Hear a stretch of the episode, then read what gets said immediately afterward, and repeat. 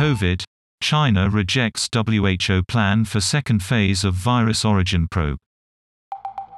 China says a proposal to audit labs shows disrespect to common sense and arrogance towards science.